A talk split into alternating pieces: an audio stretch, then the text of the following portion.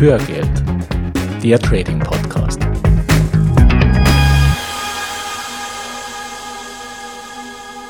Hallo und herzlich willkommen zur neunten Folge von Hörgeld, dem Trading Podcast. Ich bin Gerhard Artmann. Und ich bin Gerhard Thürmer. Und wir freuen uns, dass du heute mit an Bord bist. Wir machen heute weiter mit Teil 2 der Frage, was ist die zentrale Formel für Trading und Investieren? Und wir haben heute wirklich eine knackige Folge vor uns. Gerhard, bevor wir einsteigen, lass uns nochmal zusammenfassen. Okay. Es ging um den Erwartungswert und wir haben gesagt, dass dieser die Basis für erfolgreiches Trading ist. Mir war noch wichtig herauszuarbeiten, in welchen Situationen du praktisch die Formel anwenden kannst. Also das macht besonders viel Sinn, wenn du momentan tradest oder investierst und damit nicht profitabel bist. Oder wenn du deine Rendite verbessern möchtest. Oder wenn du gerade dabei bist, eine Strategie für dich zu entwickeln. Oder du eine fremde Strategie bewerten willst. Naja, eigentlich immer, wenn du schon aktiv an der Börse handelst und dein Trading dokumentierst was auch unsere Empfehlung ist. Und die andere Empfehlung ist, genau die Formel automatisiert in dein Journal einzubauen. Mehr dazu aber noch später, Gerhard. Du hast eine Überraschung mitgebracht. Ja, absolut. Ein sehr interessantes Tool. Und ähm, ich fasse nochmal zusammen aus dem ersten Teil. Wir haben ja den Erwartungswert einer Strategie als die zentrale Formel vorgestellt. Und nochmal zur Rekapitulation, dieser Erwartungswert berechnet sich als Trefferquote mal durchschnittlicher Gewinn minus Verlustquote mal durchschnittlicher Verlust. Und dabei gibt die Trefferquote an, wie viel Prozent deiner Trades Gewinner sind und die Verlustquote, wie viel Prozent deiner Trades Verlierer sind. Und diese Verlustquote lässt sich ausdrücken als 100% minus Trefferquote. Wenn also deine Trefferquote 60% ist, dann ist deine Verlustquote entsprechend 40%. Und der durchschnittliche Gewinn ist die durchschnittliche Größe deiner Gewinntrades und der durchschnittliche Verlust ist die durchschnittliche Größe deiner Verlusttrades. Und die Formel für den Erwartungswert sagt uns jetzt, wie viel du im Schnitt pro Trade gewinnst oder verlierst, und zwar über alle Trades, die du magst, also alle Gewinntrades und alle Verlusttrades mit einbezogen. Ja, und wir haben bisher drei Erkenntnisse aus der Formel gezogen. Die erste Erkenntnis war, dass uns der Erwartungswert ein eindeutig sagt, ob eine Strategie profitabel ist oder nicht.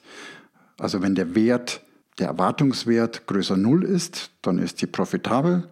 Und wenn der Erwartungswert kleiner Null ist, dann ist sie unprofitabel. Genau, das war praktisch der Ausgangspunkt und dann haben wir die Formel etwas umgebaut, sodass darin die Trefferquote und der Quotient aus durchschnittlichem Gewinn und durchschnittlichem Verlust vorkommt. Und wir haben diesen Wert aus durchschnittlichem Gewinn geteilt durch durchschnittlichen Verlust als Payoff Ratio definiert.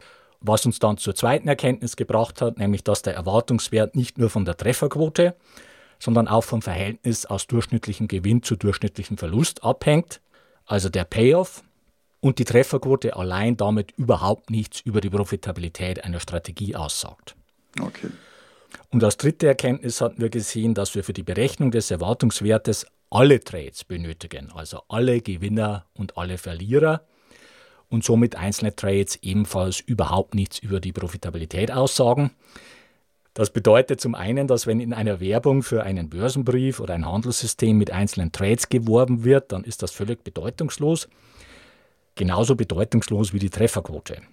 Und für dein eigenes Trading heißt es aber auch, dass du dich dort nicht auf die Jagd nach dem einen Monster-Trade magst, der dich sanieren soll, sondern mhm. systematisch immer wiederkehrend Trades magst, mit denen du in Summe mehr gewinnst, als du verlierst. Nur darum geht es beim Traden. Ja. Und damit kommen wir zur vierten Erkenntnis. Wir haben gesehen, dass wir in unserer Formel zwei entscheidende Komponenten haben, nämlich die Trefferquote und das Payoff, also das Verhältnis unserer Gewinne zu unseren Verlusten. Und diese beiden Werte, Trefferquote und Payoff, sind die zentralen Stellschrauben für deine Trading-Strategie. An diesen beiden Werten entscheidet sich, ob du profitabel bist und wenn ja, wie profitabel du bist. Sie bilden das Grundgerüst für deine Strategie. Und, und das ist jetzt unsere vierte Erkenntnis, sie müssen zusammenpassen und aufeinander abgestimmt sein. Und ich gebe dir dazu mal ein Beispiel. Nehmen wir mal einen typischen Aktienanleger ohne vernünftige Strategie, der sich Anfang 2011 die Commerzbank-Aktie anschaut und die interessant findet. Die Aktie, die ist seit ihrem Hoch in 2007 um 85 Prozent gefallen. Und der Anleger sagt sich, die Commerzbank, die schnappe ich mir jetzt zum absoluten Sonderpreis und er steigt bei 34 Euro ein.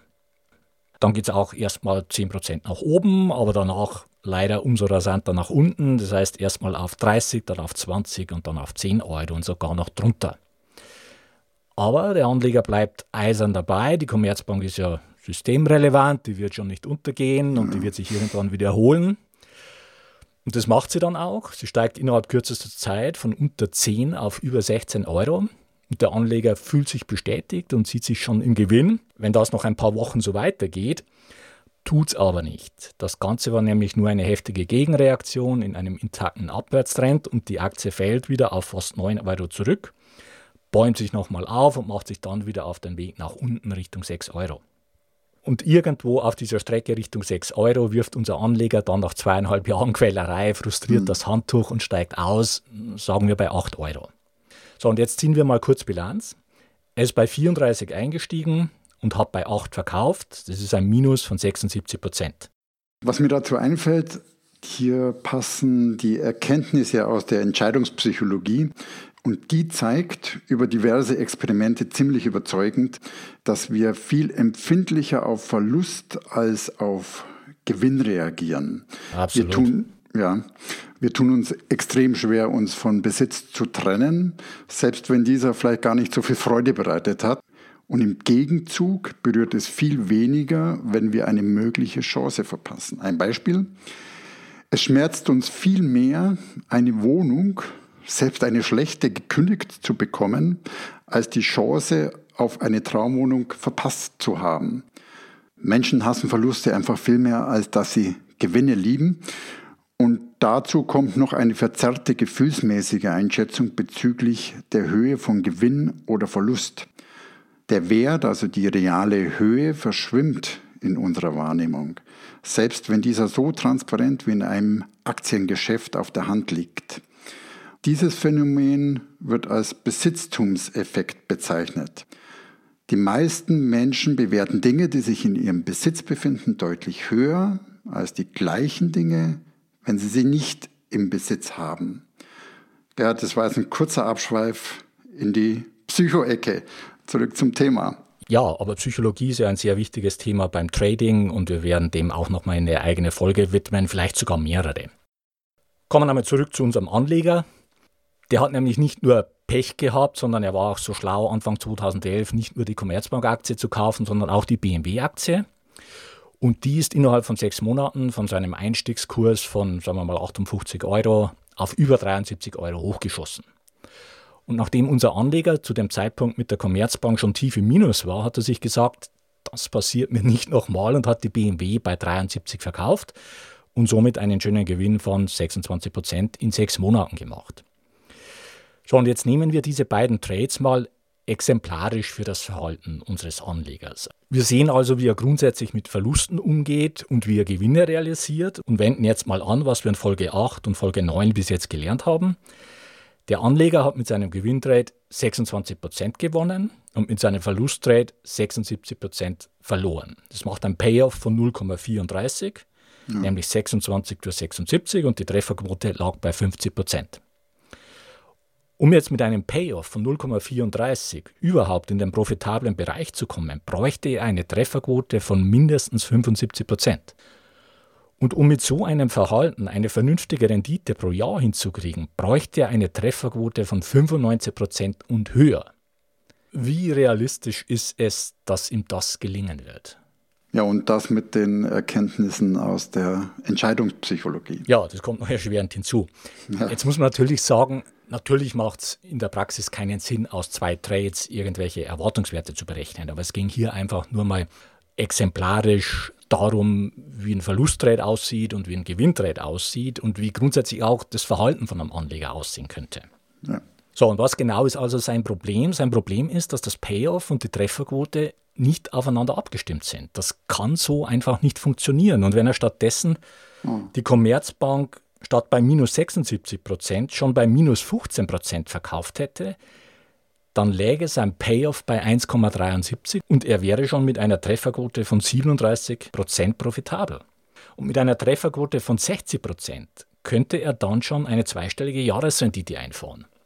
So, und dieses Beispiel mit unserem Aktienanleger in Sachen Commerzbank und BMW, das können wir jetzt von zwei Eckpunkten her betrachten. Wir können zum einen von den angestrebten Gewinnen ausgehen und festlegen, dass wir bei einem Gewinn von ca. 26 Prozent aus einer Position aussteigen. Dann sollte unsere Verlustbegrenzung aber entsprechend klein sein, also zum Beispiel 15 Prozent. Wir könnten aber auch von den Verlusten ausgehen und festlegen, dass wir bei einem Verlust von 76 Prozent aus einer Position aussteigen. Dann sollten wir aber sicherstellen, dass wir die Gewinne entsprechend hoch ansetzen, also zum Beispiel 76 Prozent und höher. Das macht allerdings bei Aktien nicht viel Sinn, weil es in der Regel einfach viel zu lange dauert, bis wir mit Aktien so große Gewinne einfahren können und damit die Zeit zu stark gegen uns arbeitet. Aber das führt uns direkt zu einem zweiten Beispiel. Beim Handel mit Optionen oder auch Optionsscheinen zum Beispiel gibt es hochprofitable Strategien und bei denen man ganz bewusst Verluste von nicht nur 76 Prozent, sondern sogar von 100 Prozent in Kauf nimmt. Das heißt, man nimmt in Kauf, dass man mit einer Position 100 Prozent des Einsatzes verliert. Aber auf der anderen Seite liegen die Gewinne eben auch bei 100 Prozent oder höher und damit wird das Ganze profitabel. Mhm. Und ein Gewinn von 100 Prozent ist bei Optionen oder Optionsscheinen innerhalb kurzer Zeit möglich im Gegensatz zu Aktien. Und damit passen unsere Rahmenbedingungen dann wieder zusammen und wir verdienen Geld. Gerhard, du sagst also, die Formel ist allgemeingültig und unabhängig, in welcher Assetklasse wir unterwegs sind, können wir sie anwenden. Ja, unbedingt. Ja. Also wenn du an der Börse aktiv bist, dann gilt diese Formel und es gibt nur zwei Fälle, in denen sie nicht relevant ist. Das eine ist bei einem Sparplan mhm. und bei einem Verhalten wie von Warren Buffett, der Aktien von unterbewerteten Unternehmen kauft und sie dann ein Leben lang nicht mehr verkauft, zumindest der reinen Lehre nach. Ja. Da brauchst du dir dann über diese Formel keine Gedanken zu machen. Aber wenn du normal an der Börse unterwegs bist, das heißt, du kaufst und verkaufst und kaufst und verkaufst mit beliebigen Zeiträumen dazwischen, dann ist diese Formel essentiell. Ja. So, und wenn du das jetzt alles mal sacken lässt und nochmal über die Formel nachdenkst, dann könnte es sein, dass dich irgendwann ein Blitz durchzuckt und du denkst, du hättest den heiligen Gral entdeckt und könntest noch heute anfangen, deine Gelddruckmaschine anzuwerfen, weil du nämlich auf die Idee gekommen bist, dein Payoff zu optimieren, indem du nur kleine Verluste zulässt und versuchst, die Gewinne möglichst auszureizen. Und du dann nur noch die richtigen Indikatoreneinstellungen brauchst, die dir ein optimales Einstiegssignal liefern. Und ja, diese Überlegung ist grundsätzlich schon richtig, wenn da nicht die Erkenntnis Nummer 5 wäre, das habe ich befürchtet. Ja, und die lautet nämlich, dass sich Payoff und Trefferquote gegenseitig beeinflussen, und zwar leider ja. negativ. Ja. Und dazu ein Beispiel. Nehmen wir mal an, du hast eine Strategie, bei der du grundsätzlich aus einer Position aussteigst, wenn du, sagen wir mal, 30 Prozent im Minus bist. Und die Gewinne lässt du laufen bis in den Bereich von 40 Prozent plus dann liegt dein Payoff damit bei 1,33, also nämlich 40 durch 30. Und deine Trefferquote liegt, sagen wir mal, bei 50 Prozent. In Summe bist du damit profitabel. Und jetzt setzt du deinen Geistesblitz um und erhöhst dein Payoff, indem du künftig nicht mehr erst bei einem Minus von 30 Prozent aussteigst, sondern schon bei einem Minus von, sagen wir mal, 10 Prozent. Dein Payoff explodiert dadurch von 1,33 auf 4, nämlich 40 durch 10 und du fängst voller Euphorie an, mit diesen optimierten Vorgaben zu traden, stellst allerdings nach genügend vielen Trades enttäuscht fest, dass deine Trefferquote schlechter geworden ist. Und zwar einfach deswegen, weil es jetzt schon reicht, dass eine Position 10% im Minus liegt, damit du sie mit Verlust verkaufst, während vorher die Position noch bis auf minus 30 fallen konnte, bevor du sie mit Verlust verkauft hast. Mhm. Und dass eine Position auf minus 10 fällt, kommt natürlich entsprechend öfter vor, als dass sie auf minus 30 fällt. Damit machst du öfter Verluste und hast eine schlechtere Trefferquote. Die Verluste sind zwar kleiner, aber dafür häufiger. Wir haben also eine gegenseitige Abhängigkeit zwischen dem Payoff und der Trefferquote. Und wir werden uns in einer späteren Folge von Hörgeld mal ansehen, welche Konzepte es gibt, um dieses Verhältnis von Trefferquote und Payoff zu optimieren. Und in einer früheren Folge hatten wir es ja schon mal davon, wie EA, also Programme, die automatisiert handeln, bewusst die Trefferquote erhöhen, indem sie extrem weite Stop-Loss-Schwellen verwenden. Äh, und wir hatten es auch davon, welche Konsequenzen das hat. Ja, die einfachste Möglichkeit, die Trefferquote zu erhöhen, ist einfach einen entsprechend großzügigen Stop-Loss zu nehmen. Ja. So, und das alles bringt uns jetzt zur sechsten Erkenntnis. Und die ist nochmal sehr wichtig. Du musst dich beim Traden entscheiden, ob du dein Geld mehr über das Payoff oder mehr über die Trefferquote verdienen willst. Und diese Entscheidung bestimmt den Charakter deiner Strategie. Ja. Und das hat schon fast etwas Philosophisches. Ja, wenn du also zum Beispiel Optionen verkaufst mit einer Trefferquote von, sagen wir mal, 80 Prozent, dann wird sich das erstmal gut anfühlen, weil du im Schnitt bei 8 von 10 Trades gewinnst und dich damit bestätigt fühlst. Wenn dann aber mal ein Verlusttrack kommt, dann wird dir der unter Umständen wehtun und den Gewinn von einigen Gewinntrades auslöschen. Wenn du im anderen Extrem, zum Beispiel eine, Gerald, du hast es ja schon mal in der letzten Folge erwähnt, eine Trendfolgestrategie handelst, ja dann hast du da vielleicht eine Trefferquote von nur 30 Prozent. Ja. Das bedeutet, bei 70 Prozent deiner Trades machst du Verlust.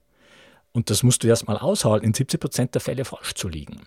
Wenn du dann aber mal einen Gewinntrade hast, dann machst du mit dem oft ein Vielfaches dessen, was du bei einem Verlusttrade verlierst und machst so deine Rendite.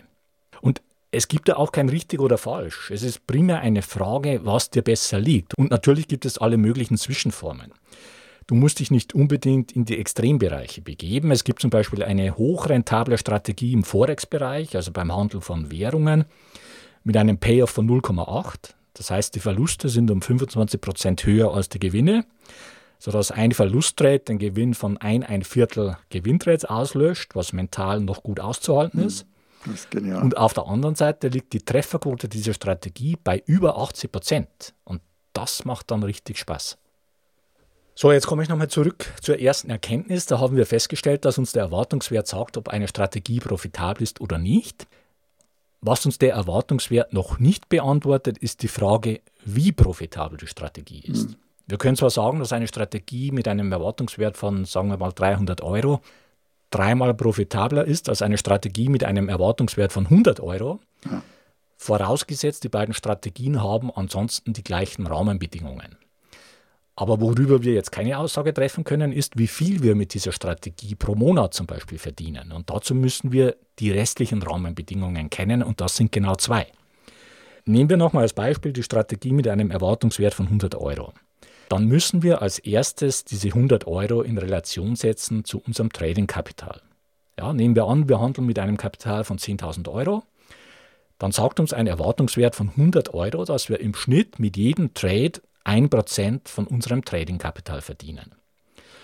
Und da wir die Profitabilität bezogen auf einen Zeitraum messen, zum Beispiel pro Monat, brauchen wir als zweites noch die Anzahl der Trades, die wir in diesem Zeitraum machen.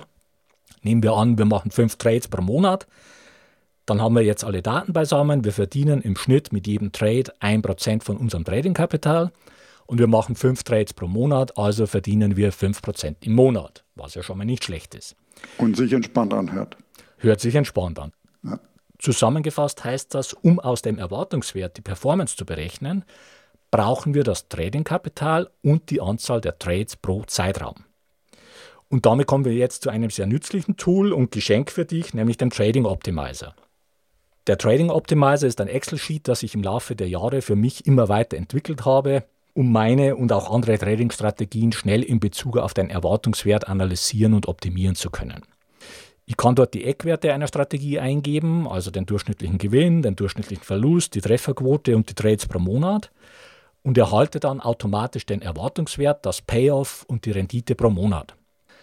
Und der Trading Optimizer sagt mir, welche Trefferquote ich mindestens benötige, um bei vorgegebenem Payoff in den Gewinn zu kommen oder auf eine bestimmte Rendite pro Monat zu kommen. Und genauso umgekehrt, welches Payoff ich dafür mindestens benötige bei vorgegebener Trefferquote. Und das Ganze kann ich mir auch ausrechnen lassen, wenn ich die einzelnen Trades einer Strategie eingebe. Und damit ist der Trading Optimizer für mich zu einem zentralen Analyse- und Optimierungstool geworden. Und die gute Nachricht ist, du kannst dir den Trading Optimizer kostenlos runterladen. Geh dazu auf unsere Seite hörgeld.com und oben in der Navigationsleiste auf News plus Bonus und trag deine E-Mail-Adresse ein, dann bekommst du einen Download-Link für den Trading Optimizer zugemeldet. Wie gesagt, das Ganze völlig kostenlos und du bleibst darüber auf dem Laufenden in Bezug auf Seminartermine oder andere Ankündigungen.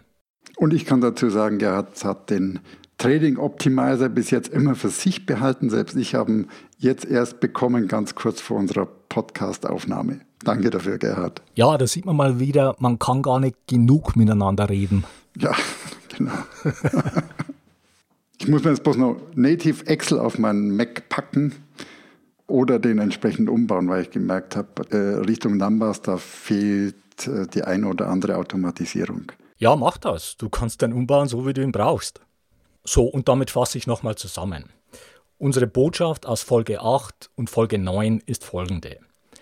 Wenn du momentan tradest oder investierst und damit nicht profitabel bist, oder wenn du deine Rendite verbessern möchtest, oder wenn du gerade dabei bist, eine Strategie für dich zu entwickeln, oder du eine fremde Strategie bewerten willst, dann setz bitte nicht die Google-Brille oder die Snapchat-Brille auf, sondern nimm die Hörgeldbrille in der die Formel für den Erwartungswert eingeblendet ist und all die Informationen aus Folge 8 und Folge 9 und schau durch diese Brille auf das, was du da siehst. Und nimm dann den Trading Optimizer, trag die entsprechenden Daten ein und arbeite dich von den berechneten Ergebnissen ausgehend weiter voran. Damit kommst du schnell zum Kern des Ganzen und erreichst die besten Fortschritte. Gerd, ich hätte jetzt da noch eine Frage. Ja. Und zwar, wo bekomme ich denn typischerweise die Inputs zum Befüllen der Formel her? Ja, das hängt davon ab, in welcher Situation du dich befindest. Wenn du schon tradest und damit nicht profitabel bist oder deine Performance verbessern willst, dann führst du hoffentlich ein Trading-Journal, in dem du alle Trades notierst, inklusive der Ein- und Ausstiegskurse. Mhm. Damit hast du die Liste deiner Trades und kannst die Daten in den Trading Optimizer eingeben. Falls du kein Trading-Journal führst, kannst du dir die Trades natürlich auch von deiner Broker-Software anzeigen lassen. Und wenn du erst noch dabei bist, eine Strategie für dich zu entwickeln, dann legst du zum Beispiel mal ein Payoff fest und definierst zum Beispiel, dass deine Gewinne, ich sag mal 1,5 mal so groß sein sollen wie deine Verluste. Dann gibst du das entsprechend in den Trading Optimizer ein und erhältst dann automatisch die Trefferquote, die du brauchst, um damit profitabel zu werden. Dann gibst du deine gewünschte Rendite pro Monat ein und erhältst die Trefferquote und die Anzahl der Trades, die du brauchst, um damit diese Rendite pro Monat zu erzielen.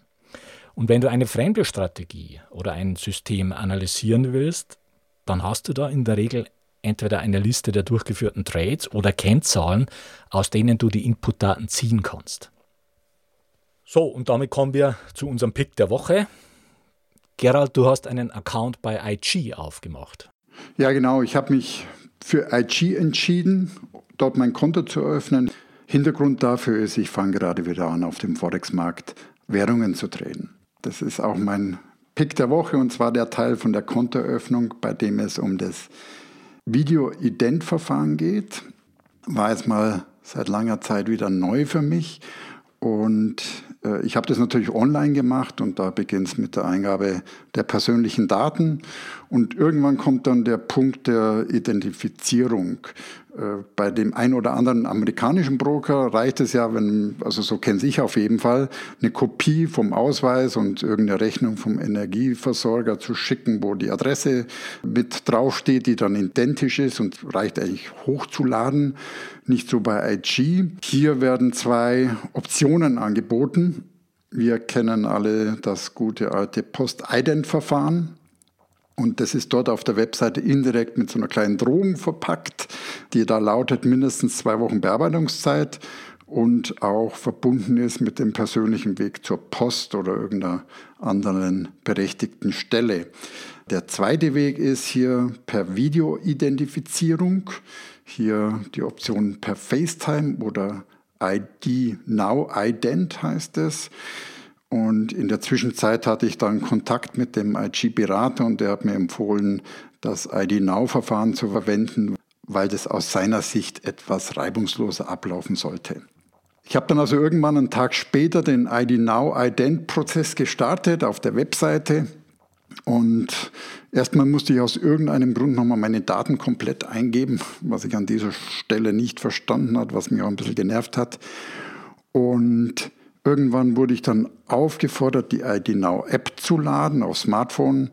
Ich habe vorher den Ausweis zurechtgelegt. Ich glaube, das stand da auch irgendwo auf der Seite und habe dann bei der Telefonnummer angerufen, habe dann vorher noch beim Spiegel vorbeigeschaut, weil ich mir nicht sicher war, ob ich nur den Ausweis in die Kamera halten muss oder auch ein Bild von mir gemacht werden soll.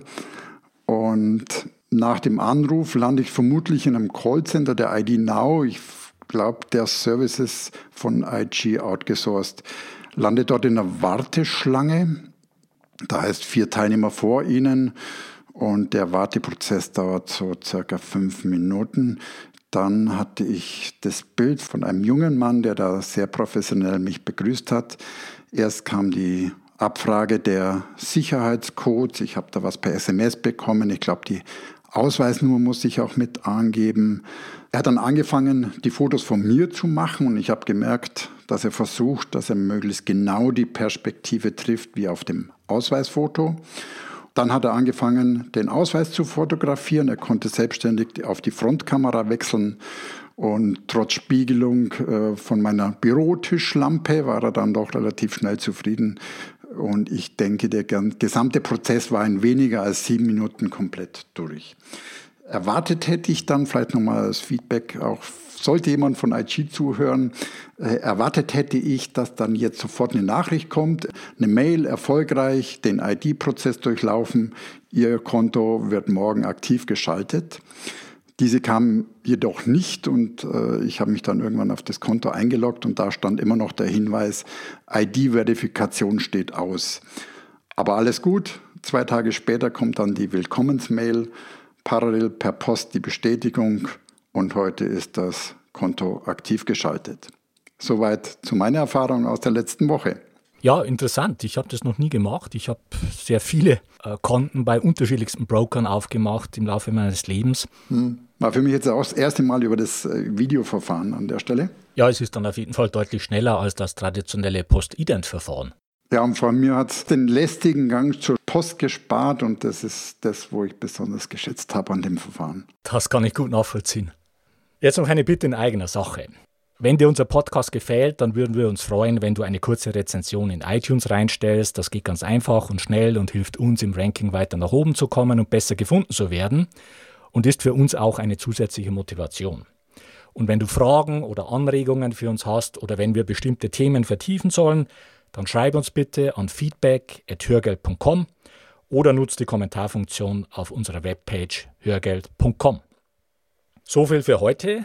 Die Informationen zu dieser Sendung findest du unter hörgeld.com slash 009. Bleibt noch der Ausblick auf die nächste Folge. Da geht es um die Frage, in was kann ich an der Börse noch investieren, außer in Aktien. Wir werden uns dort mit verschiedenen Assetklassen und Handelsinstrumenten beschäftigen. Bis dahin eine gute Zeit. Ja, mach es gut. Und wir wünschen dir weiter viel Spaß mit dem Thema Börse. Und wir laden dich ein, auf diesem Weg die Verantwortung für deine Vermögensanlage selbst in die Hand zu nehmen. Die Geschichte geht weiter.